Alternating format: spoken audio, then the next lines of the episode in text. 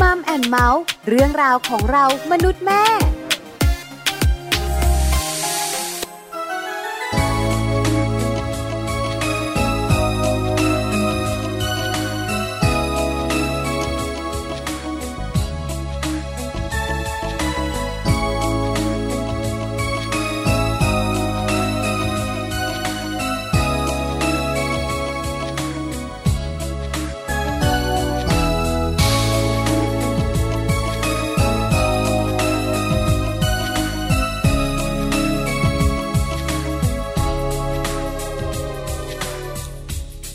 ยังจำฉันได้หรือเปล่า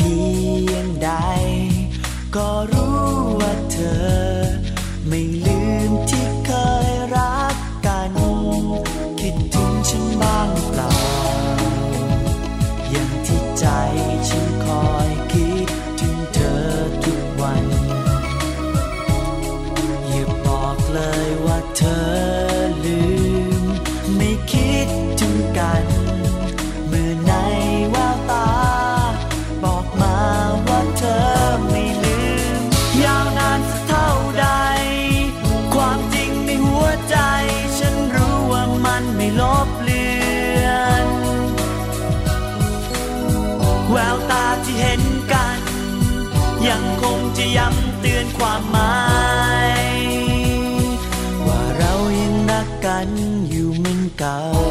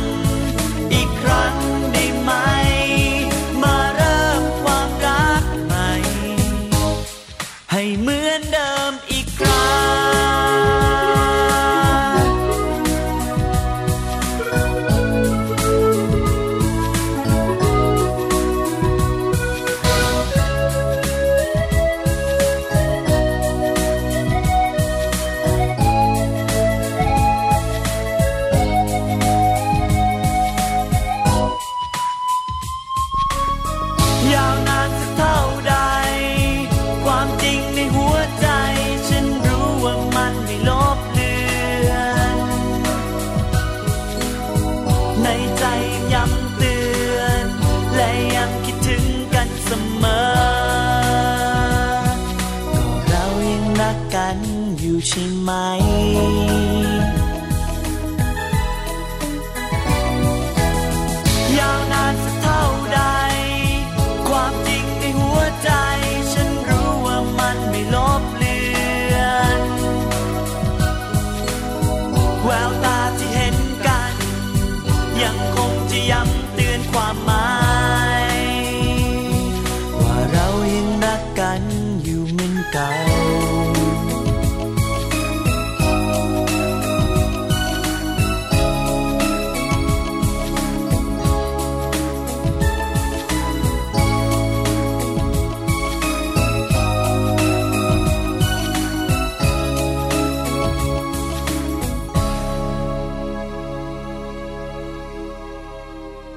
วัสดีค่ะมัมแอนเมาส์ค่ะ เรื่องราวของเรามนุษย์แม่นะคะ กลับมาเจอกันอีกเช่นเคยค่ะ เสียงเดิมด้วยนะคะ แม่แจงสัสิธรสินพักดีค่ะ อันนี้เสียงใหม่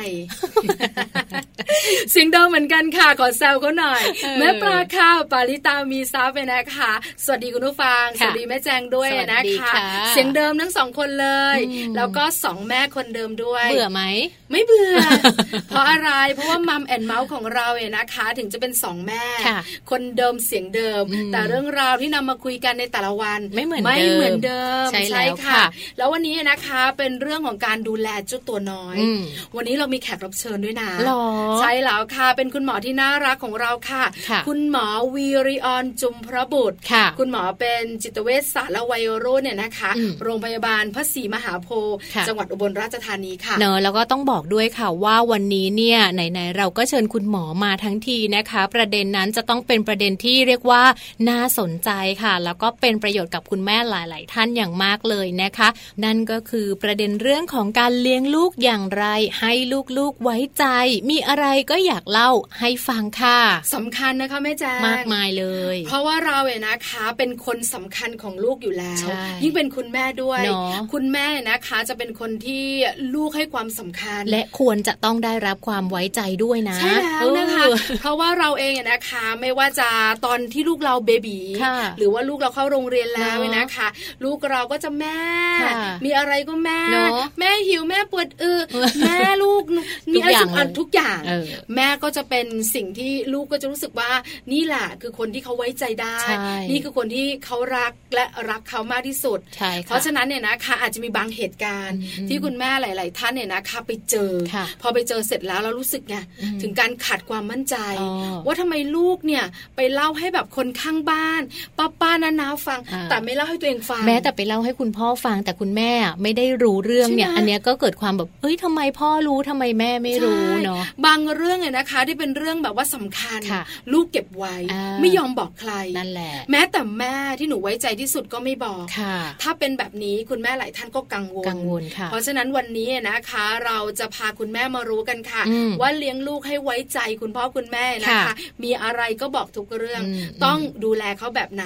มีวิธีการเลี้ยงดูเขาแบบไหนเนอะเดี๋ยวช่วงมัมซอรี่ได้รู้กันค่ะ ค่ะ ส่วนช่วงโลกใบจิ๋วนะคะ วันนี้แม่แปมนิธิดาแสงสิงแก้วค่ะ มีวิธีการเลี้ยงลูกอีกแล้วนะคะ แต่ว่าเป็นการเลี้ยงลูกให้เท่าทันโลกค่ะ โลกในที่นี้คือโลกในปัจจุบันนี้อะนะคะอ๋อเออก็คือโลกที่เราอยู่กันใช่ค่ะไหมคะสังคมที่เปลี่ยนค่ะเทคโนโลยีที่ทันสมัยเข้ามาเยอะมากใช่ไหมคะแล้วก็มีเรื่องราวของสิ่งที่มันแบบว่าจูงใจมันเปลี่ยนไปหมดรืออัเลนยตรายถูกต้องค่ะเปลี่ยนไปหมดเลยค่ะพี่แจ๊อ่านะคะ จะมีวิธีการเลี้ยงแบบไหนอย่างไรคุณพ่อคุณแม่หลาย ๆ บ้านสนใจและต้องติดตามกันนะคะ กับโลกใบจิ๋วค่ะ ส่วนช่วงต้นแบบนี้นะคะ Happy Tip for Mom ค่ะ ก็มีเรื่องราวดี ๆ เหมือนกันนะ เป็นเทคนิคของคุณแม่เลยค่ะทำยังไงดีเมื่อลูกติดการ์ตูนไม่ยอมกินข้าวสำคัญที่สุดเลยหลายบ้านเป็นหลายบ้านเดี๋ยวเป็นแม่เดี๋ยวจะจบแล้วเออแม่แป๊บหนึ่งอืมแล้วพอกินข้าวก็มองอยู่นั้นไม่ยอมกินนะปากอม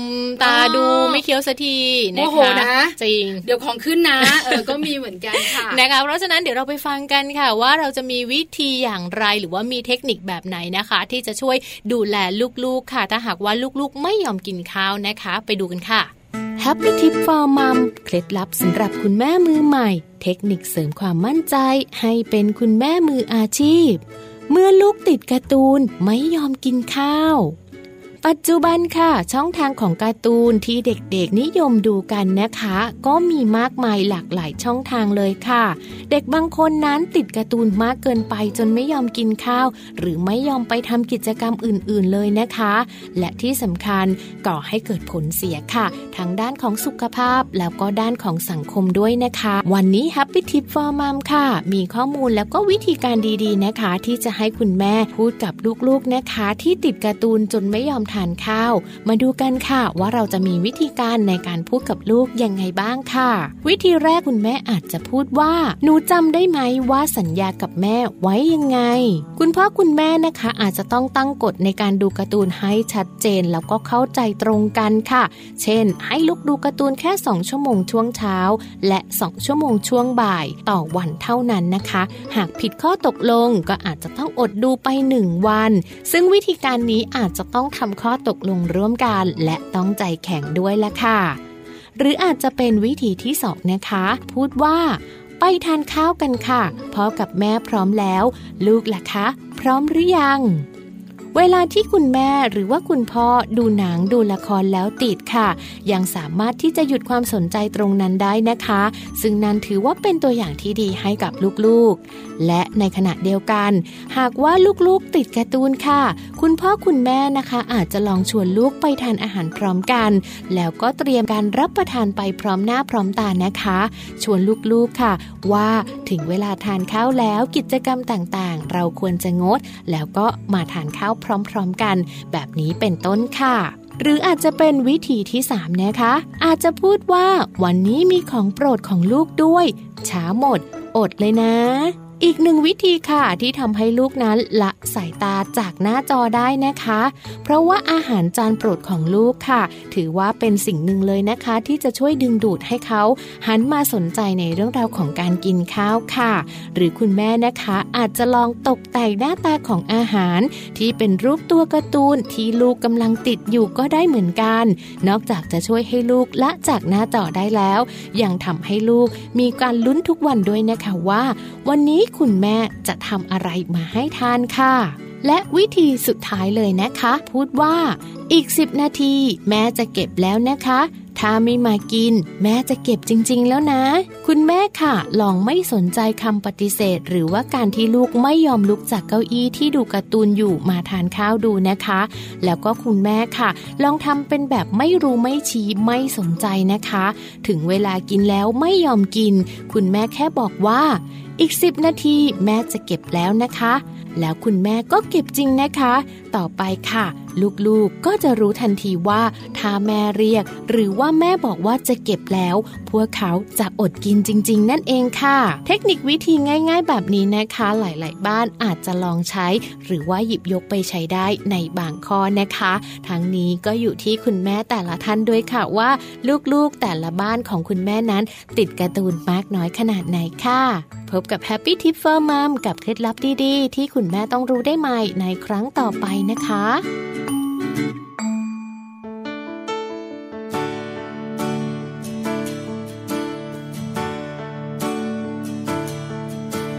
เจอที่ไร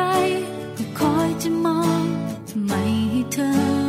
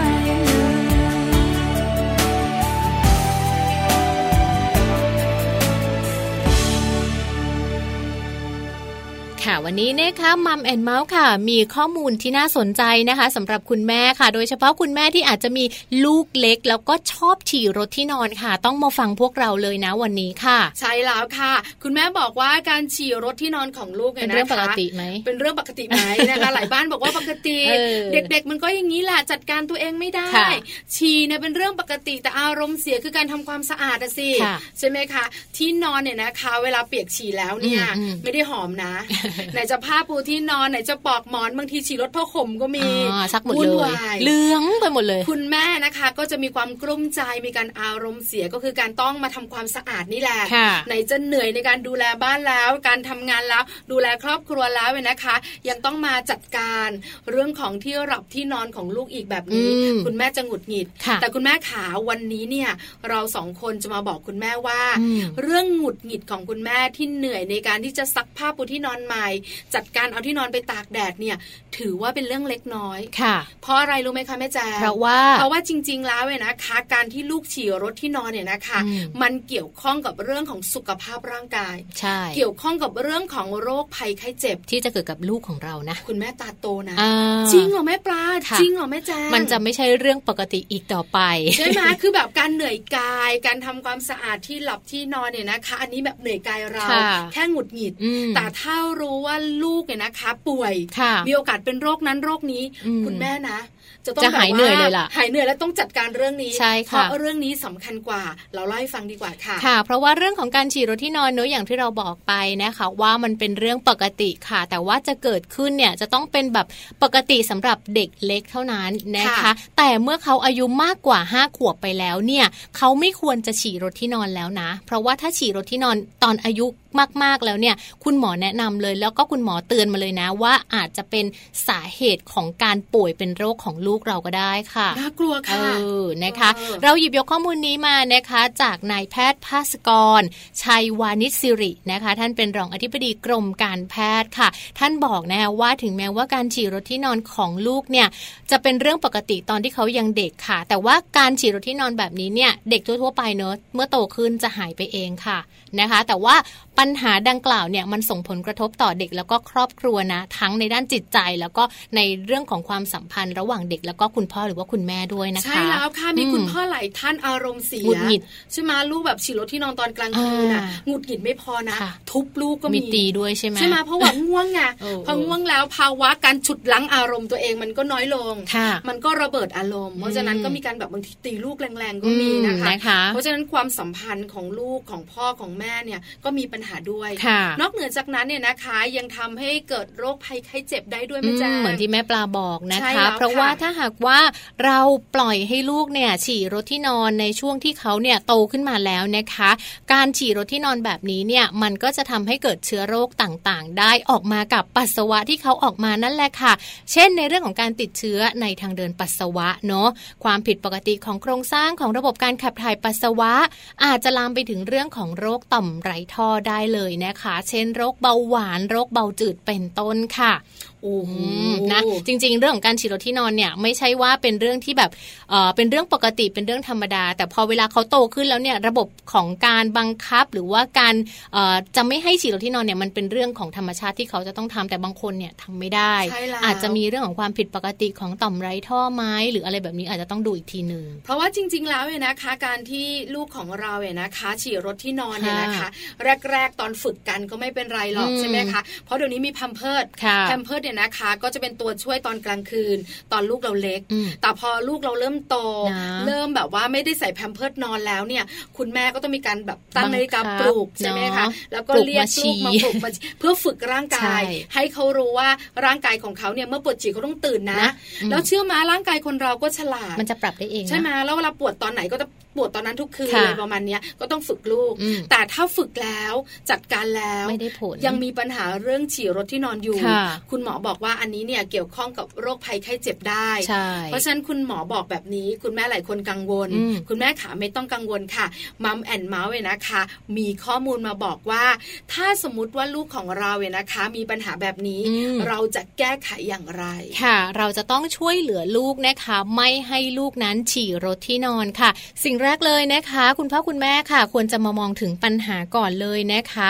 ว่าจริง ๆ แล้วมันเป็นเรื่องของพัฒนาการในการควบคุมการขับถ่ายของลูกหรือเปล่าค่ะแม่ปลาอ๋อใช่แล้วนะคะอืมเห็นด้วยเห็นด้วยค่ะเพราะเด็กๆเนี่ยนะคะ เมื่อก่อนปล่อยสบายนี่เออใส่แพมเพิร์ดนะ เพราะฉะนั้นพอถอดแพมเพิร์ดแล้วเนี่ยค่ะนะคะ ลูกก็ต้องมีเรื่องของพัฒนาการการขับอ่าถ่ายใช่ไหมนะคะคะก็อย่างที่แม่ปลาบอกเนอะคุณพ่อคุณแม่อาจจะต้องแบบตื่นบ่อยนิดนึงสองชั่วโมงตื่นครั้งหนึ่งแล้วก็ ปลุกลูกขึ้นมานะคะค่ะเพื่อที่จะให้เขาเนี่ยไปหัดเข้าห้องน้ำถ้าเราทำแบบนี้บ่อยๆ ค่ะ มันก็จะชินถึงเวลาแล้ว ถ้าลูกปวดเนี่ยเขาจะลุกไปเข้าห้องน้ำได้เอง ใช่แล้วที่สำคัญไปมากกว่านั้น ไม่อืมควรลงโทษนะเนอะอย่างหงุดหงิดค่ะคุณพ่อคุณแม่ค่ะค่ะเพราะว่าการหงุดหงิดหรือตำหนิอะนะคะ จะทำให้ลูกกลัวกลัวพอลูกกลัวนะคะ ลูกก็จะแบบยิ่งแบบ คือกังวลไปหมดอืมบางทีตื่นขึ้นมาหรือว่าปวดท้องฉี่จะปลุกพ่อกลัวพ่อหงุดหงิดเออจะปลุกแม่กลัวเพราะแม่ว่าดุอะไรแบบนี้นะคะค่ะก็เลยนอนต่อชีรถที่นอนเลยคราวนี้นะคะ ต้องเข้าใจว่าเป็นธรรมชาติ แล้วเป็นการพัฒนาการของเขาแบบหนึ่งด้วย ใช่ค่ะ คุณหมอแนะนำนะคะว่าเราควรจะต้องมีการปรับพฤติกรรม โดยการใช้แรงจูงใจทางบวกค่ะแม่ปลาค่ะและที่สำคัญนะคะลองสอนลองสอนลูกด้วยเนอะให้ลูกเนี่ยฝึกเรื่องของการเอ่อ ดื่มน้ำนะคะ เพราะว่าก่อนนอนเนี่ยเราไม่ควรที่จะดื่มน้ำเยอะ ไม่ควรค่ะที่จะดื่มน้ำก่อนนอนด้วยเหมือนกันนะ คือฝึกได้ตั้งแต่กลางวันรวมถึงอืมกลางคืนอืมด้วยนะคะค่ะคือถ้าดึก ถ้าลูกเราดื่มน้ำเยอะค่ะเวลาปวดฉี่มันปวดอยู่แล้วเขาก็ต้องไปฉี่อืมอันนี้เป็นการฝึกว่าเนี่ยเห็นไหมถ้าหนูรู้สึกแบบนี้ปุ๊บค่ะแปลว่าหนูปวดฉี่ค่ะพอปวดฉี่ปุ๊บหนูบอกแม่เลยนะค่ะเราไปฉี่กันเออถ้าตอนกลางคืนนะหนูตื่นขึ้นมาแล้วหนูรู้สึกแบบนี้ปุ๊บหนูจะนอนต่อนะ ปลุกพ่อกับแม่เลยค่ะให้เราไปฉี่กันค่ะให้เขารู้ว่าการเป็นแบบนี้ของร่างกายเขาการปวดแบบนี้คือการปวดฉี่อืมเขาจะได้รู้ว่าอ๋อหนูปลุกแม่ได้ใช่ไหมหนูบอกค่ะแม่ได้ใช่ไหมอืมจะได้เป็นการฝึกระบบในร่างกายเขาด้วย ใช่ค่ะ แล้วก็คุณหมอแนะนำนะคะว่าเราควรจะมีการจำกัดปริมาณของน้ำที่จะดื่มและที่สำคัญ ถ้าก่อนนอนสักสองชั่วโมงค่ะ อย่าเพิ่งดื่มน้ำเยอะเนอะเดี๋ยวตอนดึกๆ แล้วลูกจะปวดฉี่นั่นเอง แล้วที่สำคัญไปกว่านั้นเออเดี๋ยวลูกจะฉี่รถที่นอนค่ะเออนะคะ คุณแม่ก็ต้องทำจิตใจให้เรียกว่าเออเขาเรียกอะไรนะ เวลาลูกปลุกแล้วอย่าโกรธไงอุ้ยปลุกอีกแล้วแม่กำลังนอนอยู่เลยอะไรแบบนี้ อย่าเพิ่งไปใส่อารมณ์แบบนี้เนาะใช่แล้วค่ะอย่าดุเขาอืมเข้าใจนะ เพราะเป็นช่วงเดียวค่ะพอเราฝึกเขาได้แล้วเราจะสบายไปใช่ใช่จนถึงเขาโตเลยอืมนะคะขอบคุณข้อมูลดีๆนี้จาก Parent One นั่นเองนะคะค่ะเดี๋ยวเราพักกันสักครู่หนึ่งค่ะแม่แจงช่วงหนักกลับมาอืมเราไปที่ช่วงมัมซอรี่ค่ะวันนี้ประเด็นของเรา เลี้ยงลูกอย่างไรให้ลูกไว้ใจค่ะมีอะไรลูกบอกเราทุกเรื่องค่ะ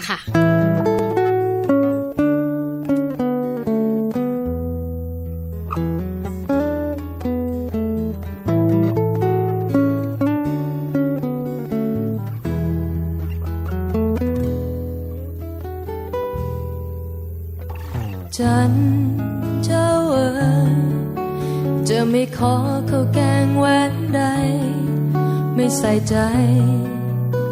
ไม่ขอวอนจากดวงจันทร์แม้ขอจันทร์ดังใจฝันอย่างนั้นได้จริง มีสิ่งเดียว ที่คิดจะอยากขอ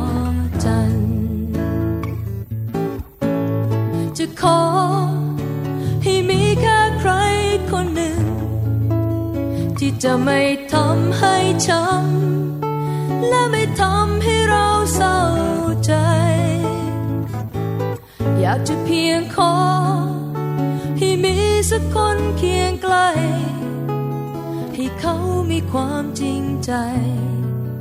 และไม่คิดจะทำร้ายกัน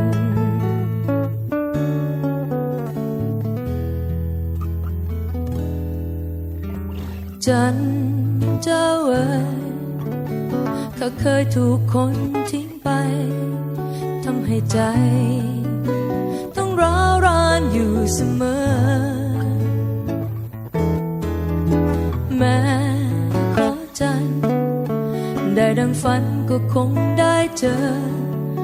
กับใคร ที่เขามีใจให้จริง จะขอให้มีแค่ใครคนหนึ่ง ที่จะไม่ทำให้ช้ำและไม่ทำให้เราเศร้าใจ อยากจะเพียงขอ ให้มีสักคนเคียงใกล้ช่วยซับ น้ำตาปลอบโยนเมื่อยามใจเหงา ยามที่เราผิดหวังมีไหม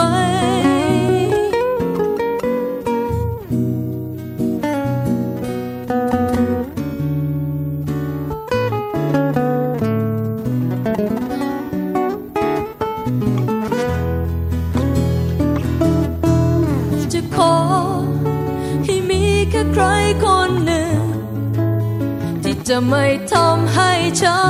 ำและไม่ทำให้เราเศร้าใจ อยากจะเพียงขอ ให้มีสักคนเคียงใกล้ให้เขามีความจริงใจ และไม่คิดจะทำร้ายกัน จะขอ ให้มีแค่ใครคน จะไม่ทำให้ช้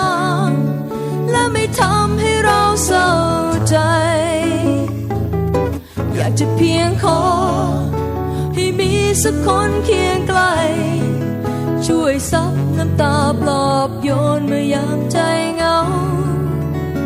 ยามที่เราผิดหวังขอ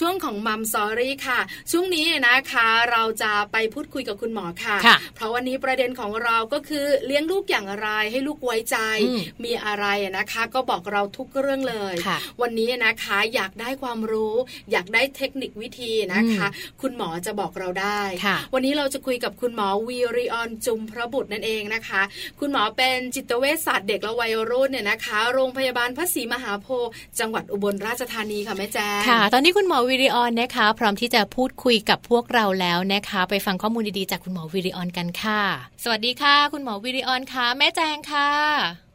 ค่ะ สวัสดีค่ะ แม่พาแม่แจงค่ะค่ะ สวัสดีคุณหมอด้วยนะคะ วันนี้ขอความรู้คุณหมอกันอีกแล้วนะคะสำหรับเราสองแม่ค่ะแต่ไม่ได้ขอความรู้ให้เราสองแม่เท่านั้นอืมแต่ขอความรู้ให้ทุกๆแม่เลยละค่ะ วันนี้ประเด็นของเราคือการเลี้ยงลูกอย่างไรให้ไว้ใจค่ะแล้วก็บอกเราทุกๆเรื่องเลยนะคะอืมจริง ๆ แล้วเนี่ยนะคะ ถามคุณหมอก่อน ว่าการที่ลูกไว้ใจเรา แล้วบอกเราทุกเรื่องเนี่ยนะคะ มันมีข้อดีไหมอะคะคุณหมอคะหรือมีข้อด้อยบ้างไหมคะคุณหมอคะโอ้ในส่วนที่ถ้าเขาลูกเขาไว้ใจเราแล้วเขาบอกเราทุกเรื่องนะคะ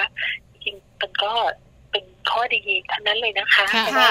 เราก็จะได้รู้ว่าเออลูกเราคิดอะไรยังไงเนาะแล้วก็บางอย่างถ้าเขายังคิด เออไม่ไม่กว้างพอเราก็จะได้แนะนำเขาได้ค่ะอืมเป็นปค่ะระสบการณ์ให้เขาค่ะอืม ก็คือข้อดีทั้งหมดมากๆเลยเลยนะคะ ข้อด้อยไม่มีเลยใช่ไหมคะอืค่ะแล้วการที่ลูกเราไว้ใจเราตอนเด็กๆอะค่ะ คุณหมอคะคือเด็กส่วนใหญ่แล้วล่ะ ก็จะไว้ใจคุณแม่เนาะมีอะไรก็เล่าให้แม่ฟัใช่งแล้ก่วอนมีอะไรก็แม่มีอะไรก็แม่ เป็นแบบนี้นะคะจะเป็นพื้นฐานให้เขาเนี่ยนะคะ เมื่อโตเขาจะเล่าทุกเรื่องที่เป็นความลับความไม่สบายใจของเขาให้เราด้วยหรือเปล่าคะคุณหมอคะอืม ก็ก็อาจจะมีส่วนค่ะถ้า ถ้าเขาไว้ใจเราตั้งแต่เด็ก ๆ นะคะ มีอะไรเขาก็เปิดเผยให้เราอืมเออในพอเขาเข้าสู่วัยรุ่น ซึ่งจริงๆช่วงวัยรุ่นเป็นช่วงวัยที่เขาจะค่อนข้างอยากมีความลับเนาะแต่ว่าค่ะเขาก็อาจจะเปิดเผย หรือเล่าอะไรให้เราฟังได้มากกว่าเด็กที่ เขาเขาปิดเราตั้งแต่ตอนเล็กนะคะอือ๋อมนะนะคะทีนี้ก็เลยกลายเป็นประเด็นของวันนี้เลยค่ะ ที่เราอยากจะนำมาฝากคุณแม่หลาย ๆ ท่านเลยนะ ว่าเขาจะต้องมีวิธีการอย่างไรคะคุณแม่เนี่ยจะทำอย่างไงจะทำอย่างไรให้ลูก ๆ เนี่ยเกิดความไว้ใจค่ะ คุณหมอคะค่ะ อย่างแรกนะคะ อาจจะต้องดูก่อนว่าหนึ่งเรามีเวลาให้เขาพอไหมค่ะเออค่ะเวลาที่เราใช้กับเขาเนาะเล่นกับเขาเวลาที่เออ สนิทสนมกันใช้เวลาด้วยกันพอหรือเปล่าค่ะ ค่ะค่ะเวลาพอไหมใช่ไหมคะอืมคุณหมอคะอืมแล้วแล้วเวลาใช่กับการเลี้ยงลูก การให้เวลากับเขา มันสำคัญอย่างไรกับการไว้วางใจของลูกล่ะคะคุณหมอคะ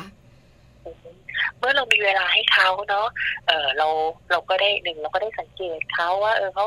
เขาทำอย่างนี้เขาคิดยังไง เออเราได้มีเรื่องที่จะมามาคุยมาเล่ามาสื่อสารกันได้มีโอกาสสอน ได้มีโอกาสทำอะไรสนุกสนุกๆด้วยกันค่ะนะคะอันนี้ก็จะเป็นทำให้เด็กเขาเริ่มเอ่อเปิดเผยมีอะไรไว้วางใจเราเขาก็อยากจะเล่าให้เราฟังมากขึ้น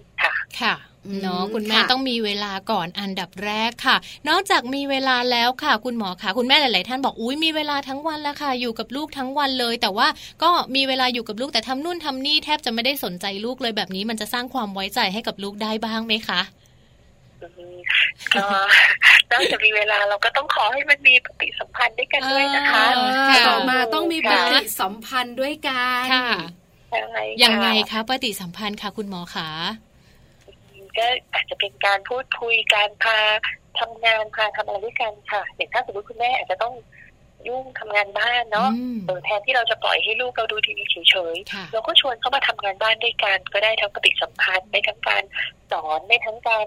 เออพูดคุยอะไรกันไปด้วยตรงนั้นนะคะอืมก็เป็นค่ะอีกวิธีหนึ่งได้เหมือนกันค่ะอืมก็คือปฏิสัมพันธ์คือการมีส่วนร่วมค่ะระหว่างคุณแม่กับคุณลูกในทุกๆเรื่องที่ไม่อันตรายสำหรับเขาถูกไหมคะ ใช่ค่ะอืมนะคะค่ะข้อที่สองมาแล้วค่ะข้อแรกคือเวลาอืมข้อที่สองคือเรื่องของปฏิสัมพันธ์ใช่ต้องมีอะไรเพิ่มเติมอีกแน่เลยใช่ไหมคะ คุณหมอคะก็อีกอันก็เป็นบรรยากาศด้วยนะคะ นอกจากว่าบรรยากาศของเรารวมถึงตัวเราเองด้วยที่เราเออเราตั้งใจฟังเขาจริงอืมนะคะค่ะๆแล้วบางครั้งเราอาจจะมีเวลามีปฏิสัมพันธ์กันก็จริง แต่ว่าเวลาลูกเราพูดอะไรปุ๊บเราเราไม่ได้ฟังเรา เราพูดทับไปซะก่อนเนี่ยพูดก่อนเออต้องฟังแม่ก่อนต้องฟังเนี้ยแล้วลูกก็เอองั้นแสดงว่าเราพูดไปแม่ไม่ฟังเนาะงั้นเราไม่พูดดีกว่าอืมนะคะเพราะฉะนั้นเราต้องตั้งใจฟังเขาด้วยค่ะอืมตั้งใจฟังค่ะณแม่ต้องเรียนรู้การฟัง นอกเหนือจากเราจะฟังคุณสามีแล้ว เราก็ต้องฟังลูกด้วยใช่ไหมคะ คุณหมอคะ ใช่ค่ะค่ะ การฟังให้เป็นสำคัญเพราะคุณแม่หลาย ๆ คนเนี่ยนะคะ พอลูกเริ่มต้นอืมแต่ลูกเริ่มต้นผิดนะคะคุณหมอคะแม่แจงคะอืมอย่างบางทีนะคะ ลูกชายอาจจะเริ่มต้นในเรื่องของผีอ่าอ่ามาละ แม่ผีหัวขาดมันมีจริงไหมแม่ แม่หลายคนก็จะแบบว่า แม่บอกแล้วไง ไม่ให้พูดเรื่องนี้ ผีที่ไหนมันมีจริงเลิกพูดเลย แล้วเลิกสนใจเรื่องนี้เลยนะอ๋อเออหลายคนก็เป็นแบบนี้ค่ะคือไม่อยากให้ลูกสนใจ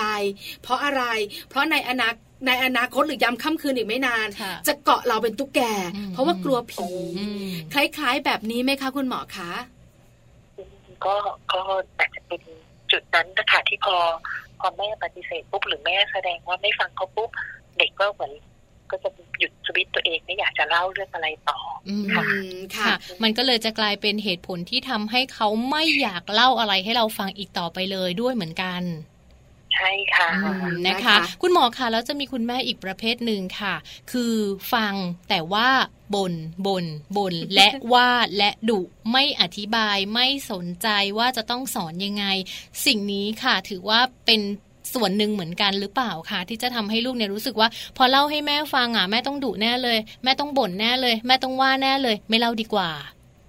อืมอันนี้ก็อาจจะเป็นส่วนหนึ่งด้วยค่ะที่ว่าเราเราบ่น เยอะไปไหมหรือบางที เราอาจจะบ่นแล้วเราเราบ่นแบบใส่อารมณ์มากไปจนทำให้ลูกกลัวตรงนั้นหรือเปล่าค่ะนะคะค่ะมันก็เลยทำให้เขารู้สึกเออแบบเดี๋ยวแม่บ่นอีกเดี๋ยวแม่ดูอีกไม่เล่าดีกว่าจริงๆค่ะอืมค่ะค่ะ นี่ก็คือสามข้อหลักๆ คือมเรื่องของการอืมมีเวลา การมีปฏิสัมพันธ์ปฏิสัมพันธ์ แล้วก็การฟังลูกด้วยนะคะค่ะคุณหมอคะคุณแม่ที่ฟังรายการอยู่ รวมถึงเราสองคนด้วยบอกว่า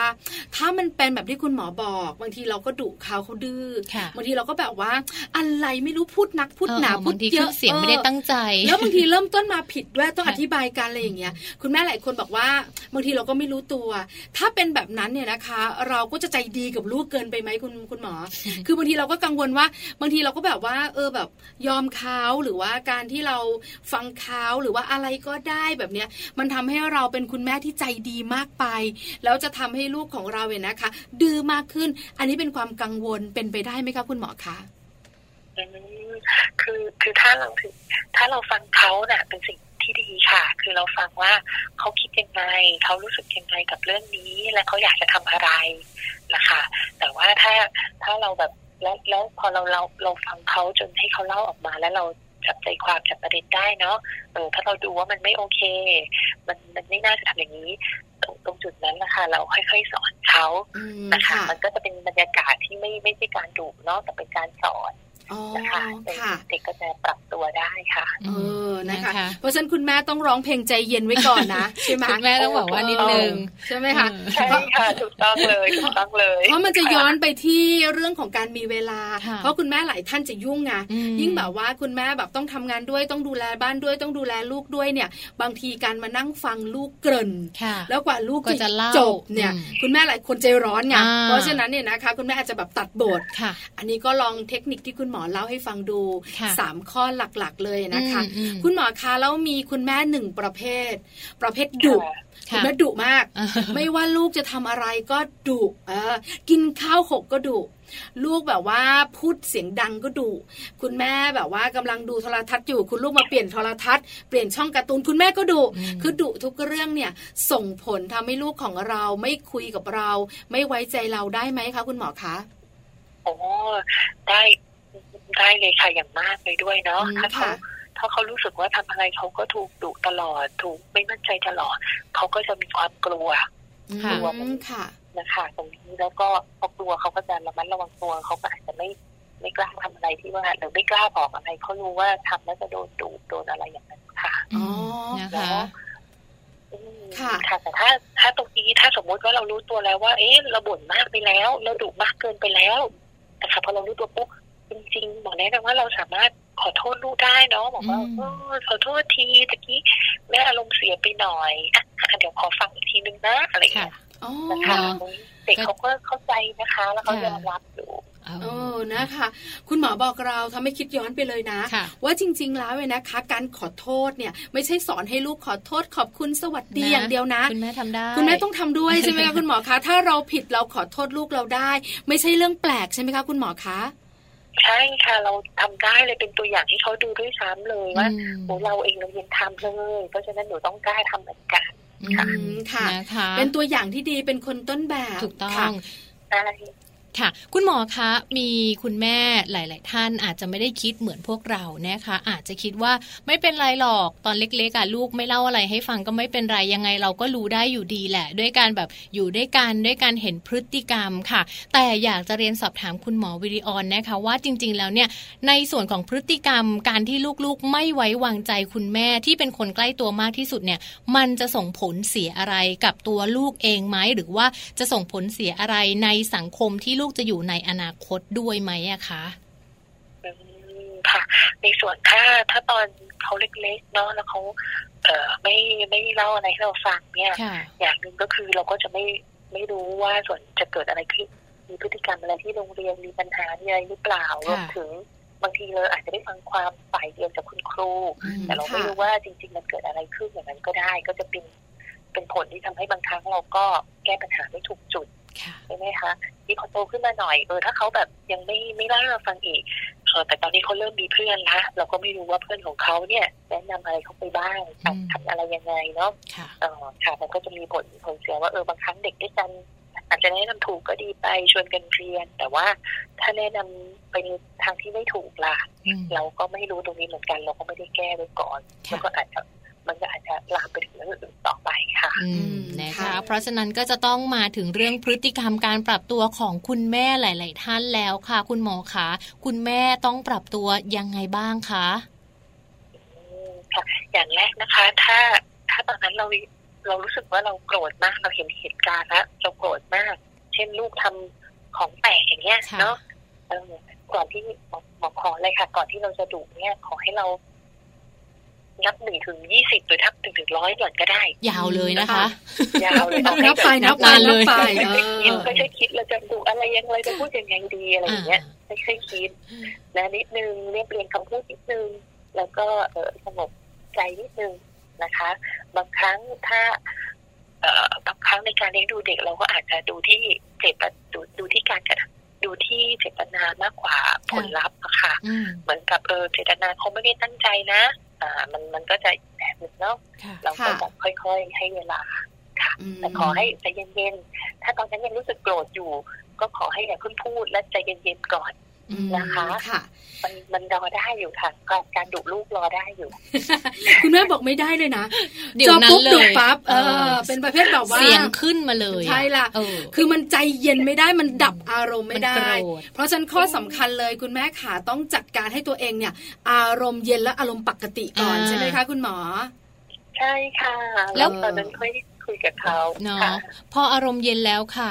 ไม่รู้จะพูดกับลูกว่ายังไงคะคุณหมอคะคือแจกันก็แตกไปแล้วนะคะสมมุติว่าลูกทำใจกันแตกแบบนับหนึ่งถึงห้าสิบแล้วอืมนิ่งและเย็นแล้วจะพูดยังไงต่อดีคะคุณหมอคะดุเลยว่าเลยตีเลยหรือว่าเราจะต้องหาเหตุผลอะไรยังไงมาพูดกับลูกก่อนนะคะเราก็อาจจะถามเขาก่อนก็ได้ค่ะว่า เออมันเกิดอะไรขึ้นอะไรเงี้ยให้เขาเล่าออกมาเนาะเกิดอะไรขึ้น แล้วก็ เออพอพอเขาเล่ามาเราก็จะได้รู้เราเราก็จับอาการได้อยู่แหละว่า เออเขาเขา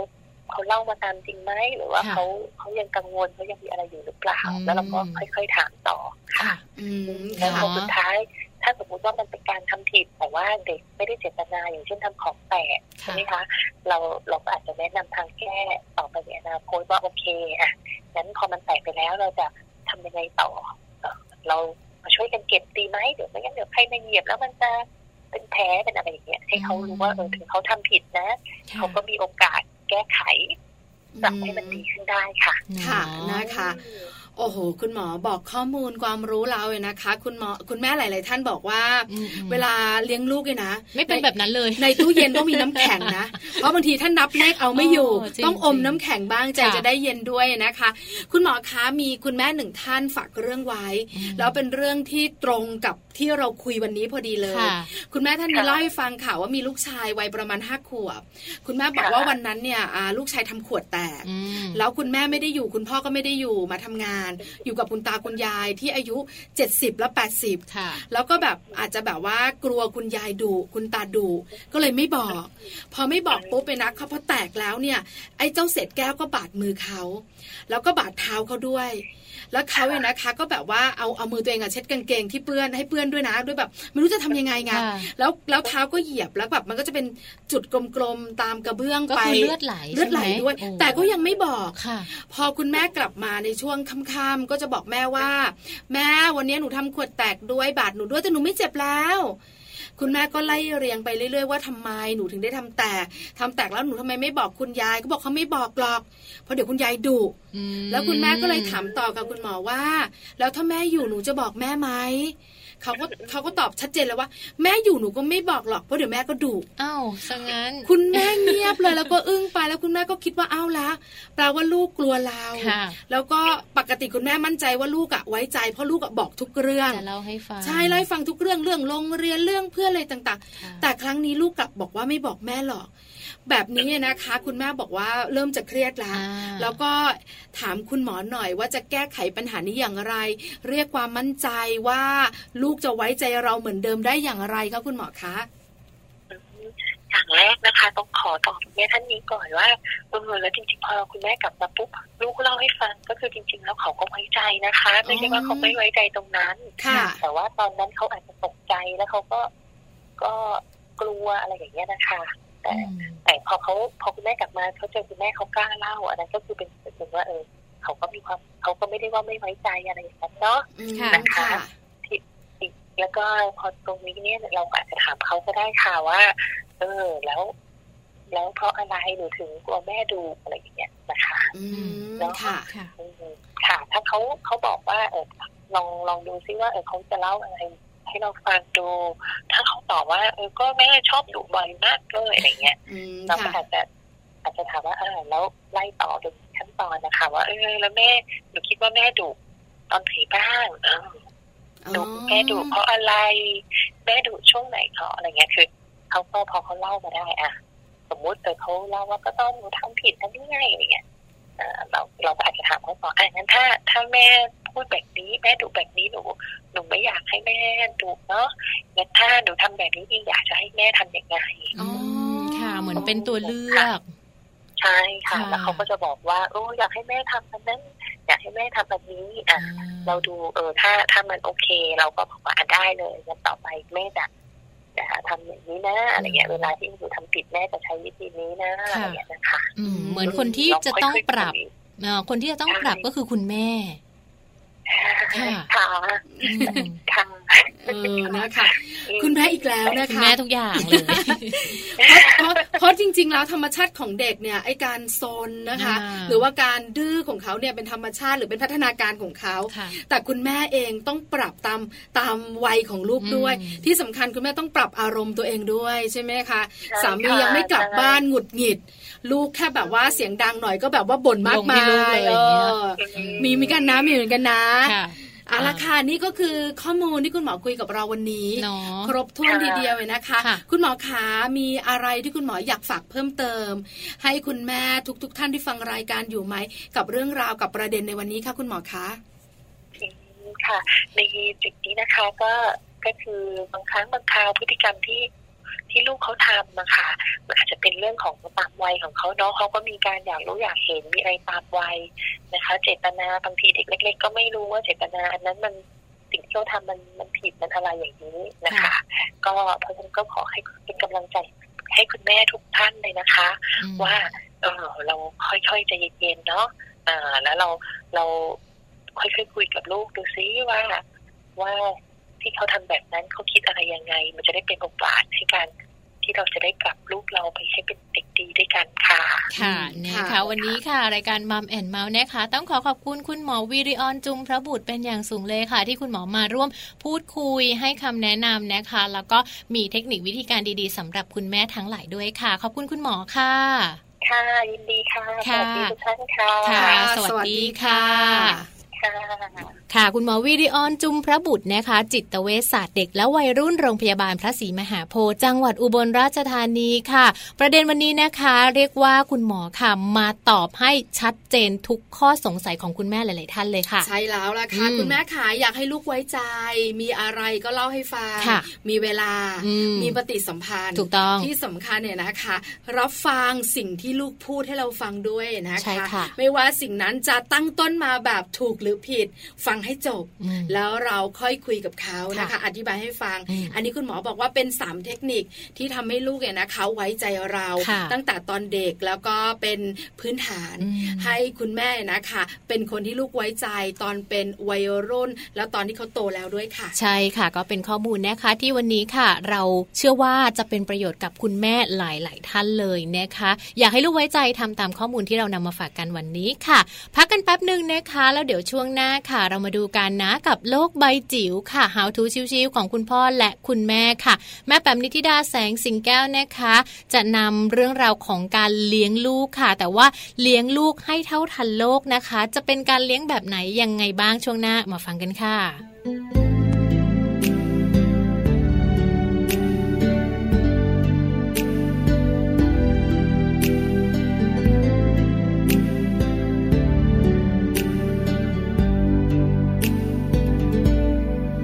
ใจตัวเองมานานแอบรอคอยเธอก็รู้ อยากให้เธอลองตรองดู ในความทรงจำเก็บไว้ ต่างคนมีทางต้องเดิน อาจมีเวลาต้องไกล หนึ่งคนยังคงคอยใจ ยังคงคอยไปอย่างนั้น กลกันเกินครึ่งฟ้า หากยังมีใจคุ้มกัน จะโยงใยความสัมพันธ์ จนมาพบกันใกล้ตา ต่อเติมแรงใจเมื่อท้อแบ่งปันนิยามทุกตรงมีวัน ต่างคนเติมใจให้กัน เติมใจซึ่งกัน ใจตัวเองมานาน แอบรอคอยเธอก็รู้ อยากให้เธอลองตรองดู ในความทรงจำเก็บไว้ ต่างคนมีทางต้องเดิน อาจมีเวลาต้องไกล หนึ่งคนยังคงคอยใจยังคงคอยไปอย่างนั้น อยู่ไกลกันเกินครึ่งฟ้า หากยังมีใจคุ้มกัน จะโยงใยความสัมพันธ์ จนมาพบกันใกล้ตา ต่อเติมแรงใจเมื่อท้อแบ่งปันนิยามทุกตรงมีวัน ต่างคนเติมใจกัน เติมใจซึ่งกัน จนเต็ม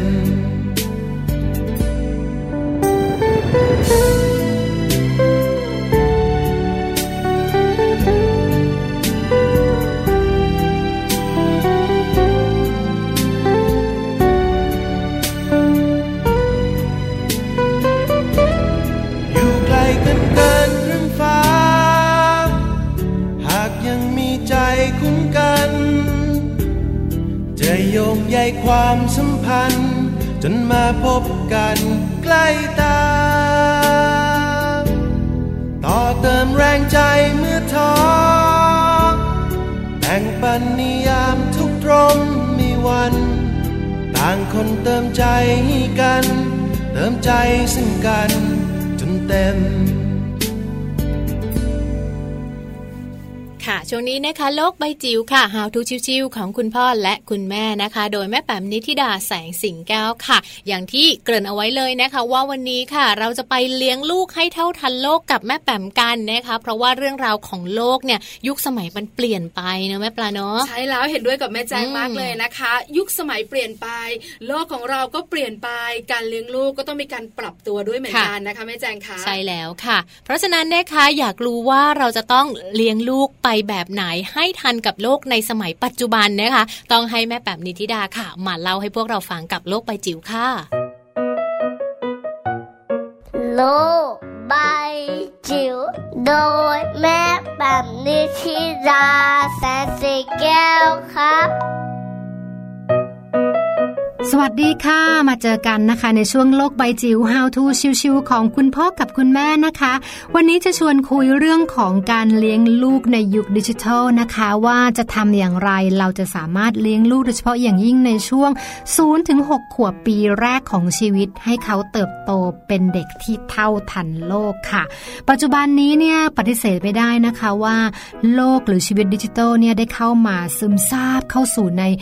ชีวิตวิถีชีวิตของเราเนี่ยอย่างปฏิเสธไม่ได้เลยนะคะ คราวนี้ก็คงจะต้องมานั่งคุยมานั่งแคะกันละค่ะว่า แล้วเราจะเท่าทันต่อโลกที่หมุนเปลี่ยนไปอย่างรวดเร็วและที่สำคัญจะส่งต่อการเท่าทันนี้ ให้กับลูกเล็กๆของเราได้อย่างไรนะคะ มีข้อมูลจากวงเสวนาเรื่องของการใช้สื่อในยุคดิจิทัลนะคะ แล้วก็เป็นข้อมูลจากคุณหมอแล้วก็ผู้เชี่ยวชาญนะคะจากโรงพยาบาลตำรวจมาให้ข้อมูลว่าในยุคดิจิทัลนี้เนี่ยสิ่งที่จะต้องเตรียมให้ลูกก็คือการเตรียมความพร้อมในทุกด้านนะคะทำยังไงให้เขานอกเหนือจากกายจากใจที่พร้อมนะคะสำหรับพัฒนาการต่างๆ แล้วเนี่ยเรื่องของเทคนิควิธีที่จะสอนให้เขาเข้าใจเรื่องของดิจิทัลนะคะหรือว่าโลกที่เกี่ยวข้องกับเทคโนโลยีเนี่ยตัวนี้ก็เป็นสิ่งสำคัญมาก ๆด้วยนะคะ จะต้องลองดูแล้วค่ะว่าให้เขาเนี่ยใช้สื่อนะคะอย่างเป็นประโยชน์เนาะไม่ว่าจะเป็นการใช้สื่อด้วยกัน หรือว่าการใช้สื่อเป็นอุปกรณ์ในการที่จะสร้างพัฒนาการ หรือทำให้เขาเกิดการเรียนรู้ต่างๆ ตรงนี้ถือเป็นสิ่งสำคัญนะคะ แล้วก็ที่สำคัญที่สุดยิ่งสำหรับเด็กเล็ก ๆ นะคะ ควรจะมีการกำหนดเวลานะคะ ในการเปิดรับสื่อดิจิทัลต่างๆ เหล่านี้รวมถึงอุปกรณ์ต่างๆ ด้วยนะคะ ตรงนี้เป็นสิ่งสำคัญมากๆค่ะ ถัดมาเป็นเรื่องของการสอนวิธีคิด แล้วก็การแก้ไขปัญหาให้เป็นนะคะ ตรงนี้คุณหมออธิบายค่ะบอกว่า เรื่องของการคิดวิเคราะห์ การแก้ไขปัญหาด้วยเหตุผล การคิดนอกกรอบ แล้วก็เปิดโอกาสให้ลูกๆ ได้ลองผิดลองถูกด้วยตัวเอง ตรงนี้จะทำให้เขาได้มีพัฒนาการอย่างก้าวกระโดดนะคะ ในขณะที่พ่อแม่เนี่ยคำว่าปล่อยที่นี้ไม่ได้ปล่อยตามมีตามเกิดเนาะแต่เป็นการปล่อยแบบให้เขาทำเอง แต่ว่าตัวเราเนี่ยเฝ้าดูนะคะ แล้วก็คอยแนะนำคอยแนะแนววิธีการแก้ไขปัญหาที่ถูกต้อง เด็กก็ได้ฝึกวิธีคิดฝึกสมองได้อย่างเป็นอิสระ แล้วก็ที่สำคัญที่สุดมันจะอยู่ในขอบเขตของความปลอดภัยที่เรานั้นคอยดูคอยมอนิเตอร์นะคะ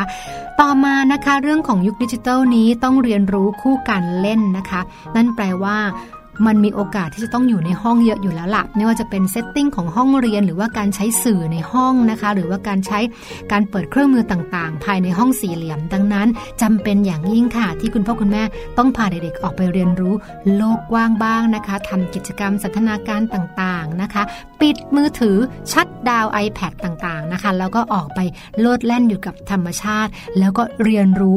พร้อม ๆ ไปกับเด็กค่ะนอกเหนือจากการใช้เวลาด้วยกันแล้ว เด็กๆจะเรียนรู้ได้อย่างไม่มีข้อจำกัด โดยเฉพาะอย่างยิ่งเขาจะมองเห็นตัวเองว่าเขาเกี่ยวข้องกับธรรมชาติรอบข้างอย่างไรบ้างนะคะ ต่อมาเป็นเรื่องของการรู้จักหน้าที่แล้วก็บทบาทของตัวเองนะคะ เราต้องแอสไซน์ค่ะ คือให้เขามีหน้าที่ความรับผิดชอบตามช่วงวัย ไม่ว่าจะเป็นเรื่องของการทำกันบ้าน การดูแลตัวเอง หรือการช่วยงานบ้านแบบง่าย ๆนะคะ รดน้ำต้นไม้นะคะ หรือว่าเก็บโต๊ะเก็บจานต่างๆ พวกนี้จะฝึกเรื่องของวินัยแล้วก็ความอดทนได้ด้วยนะคะ แล้วก็สุดท้ายค่ะ อย่าลืมเรื่องของการเติมความคิดสร้างสรรค์ให้กับเด็กๆ ในยุคนี้ด้วยนะคะ การบ่มเพาะให้เด็กๆได้เรียนรู้และค้นหาความชอบของตนเอง ผ่านวิธีการต่างๆ ที่จะช่วยตอบสนองความคิดสร้างสรรค์เป็นสิ่งที่สำคัญมากๆค่ะ ไม่ว่าจะเป็นการวาดรูป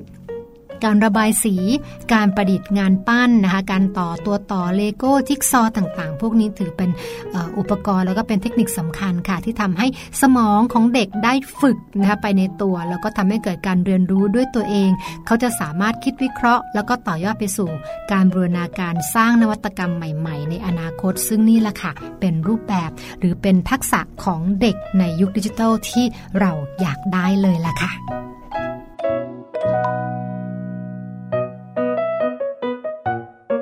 โลกใบจิ๋วโดยแม่แบบนิชิราแสนสีแก้วครับ ค่ะ ขอบคุณแม่แปมนิธิดาแสงสิงแก้วของพวกเราด้วยนะคะ มาทุกวันค่ะ ก็มีเรื่องราวดีๆ แบบนี้มาฝากกันนะคะ คุณแม่หลาย ๆ ท่านนำไปปรับใช้ได้เลยค่ะ วันนี้นะคะ เวลาหมดแล้วค่ะแม่แจ้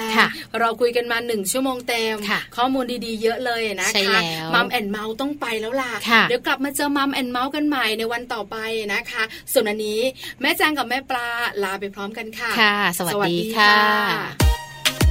มัมแอนเมาส์เรื่องราวของเรามนุษย์แม่